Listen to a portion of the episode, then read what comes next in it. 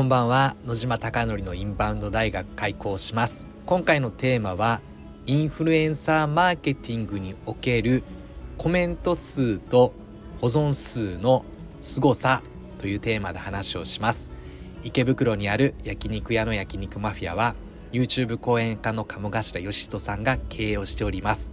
そこで月商にせんまんえんの売り上げに回復するために海外のお客様を呼び込もうということで、昨年のしちがつからインバウンドの戦略チームが立ち上がりました。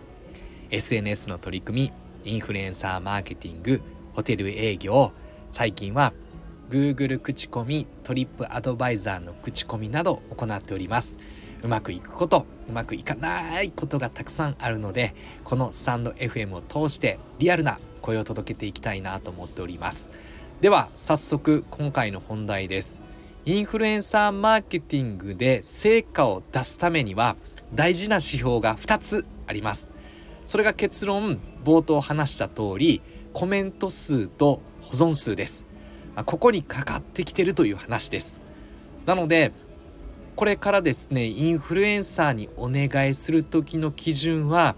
インフルエンサーのできれば保存数を教えていただいて、保存数というのはこれは投稿した人しか見れないです。そのため表面的には保存ってどれぐらいされたのかなっていうのは見れないので、基本的には保存数をもらって保存数がどうなのかで判断してください。で、もう少し保存数の話を深掘りさせていただくと、リールの再生回数で保存数を割ってください。例えば焼肉マフィアだと過去のインフルエンサーの投稿で保存数がななせんにひゃくじゅうごって出ていて、リールの動画の再生回数がさんじゅうごまん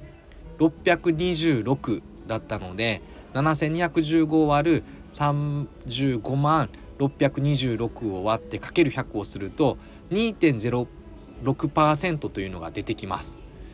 で、焼肉マフィアの統計上 にパーセント を超えると大きな成果を出してきているというデータが出てきております。そのためこれはですね、焼肉マフィアだけのデータなので全てとは言えないですが、まずですね れいてん いくつっていったところは依頼しない方がいいですね。つまりインフルエンサーの過去の投稿、インサイトの情報をくださいって話をして、この動画のインサイトの情報をくださいって言うと、おそらく心優しいインフルエンサーの方はくれると思うので、その方にお願いして今の割り算をしていただくといくつなのかなって出てきます。保存率というのが出てきます。なので焼肉マフィアの今回の統計データの基軸は、インフルエンサーからその数字をもらって保存率 にパーセント 以上なところは結果が出やすいって判断ができるので、そこに依頼を仕掛けていこうということができます。つまりインフルエンサーを今までどの基準で選んだらいいのかなっていう話だったのですが、非常に面白い結果はですね、フォロワー数では全くなかったです。これはすごいですよね。あの、あまり難しい話をするとですね、聞いていただけなくなるかなと思いながら、私は算数が数学が大好きなので、数字が大好きなので相関係数というのをいつも取ってます。なんでこの保存率がどれぐらいの影響度なのかなんていうのも相関係数から話をしてるんですが、相関係数がどうで相関係数の出し方がこうでつらつらつらって話しても、うんなんだみたいな、難しいわかんないって話になるかもわからないので差し控えさせていただいておりますが、それぐらい影響度が大きいという数字がコメント数と保存数のところでは出てきております。なのでそこのふたつですよって話だったのですが、フォロワー数じゃないって言ったところだけ、ちょっとだけ、ちょっとだけあの相関係数の話をしたいんですが、マイナスです。マイナス れいてんよんなな なので、全く売り上げに影響度がないというマイナスなので、全く逆に悪い方向じゃないかっていうぐらい相関係数に無意味、無価値なものなんだとなったので、フォロワー数でインフルエンサー選んだらダメよっていうのが、まさに如実に数字として出たという話です。ではどう選ぶのか、今日話をさせていただいた通り、インサイトのデータをもらえれば保存数で確認して保存率というのを見てください。リールの再生回数を割っていただくと出てきます。でもしもしですね、万が一この保存数インサイトがもらえなければコメント数でも判断できるので、お願いしようと思っているインフルエンサーのコメント数、私はですねやっているのは一番再生回数が低いところのコメント数と一番再生回数が高いところのコメント数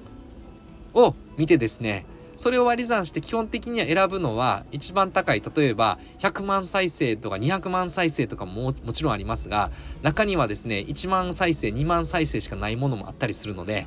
なのでこのようにですね一番低いものと一番高いものでコメント数を割り算すると出てきます。で、私の判断は一番低いものから最低ラインのところから計算をしてどうなのかなということを出して、どのインフルエンサーが一番影響があるのかなということを見ることがやっとですねできるようになりました。データが溜まってきたからだって話ですね。なので今回拓也さんから、焼肉マフィアの店長は拓也さんです、で拓也さんからどのインフルエンサーにどうする、お金の投じ方はどうしようみたいな話だったんですが、ろくにんあってこのさんにんは意味がないですよって話をして、この残りさんにんは意味があるんでこっち側にお金を使っていこうって判断がようやくできるようになりました。これもですねインフルエンサーの選び方が分かったからだって話です。ぜひインフルエンサーを選ぶときはフォロワー数ではなくてコメント数と保存数、このふたつから判断をしていただきたいなと思っております。あなたのお店がたくさんのお客様であふれることを願って、そして焼肉マフィアがより一層海外のお客様にご来店いただき、本当に日本に来ていいお店に出会えた、日本の体験ができたって言っていただけるお店を目指して、これからも日々取り組んでいきたいなと思っております。いつも最後までご清聴いただきまして本当にありがとうございます。ではおやすみなさい。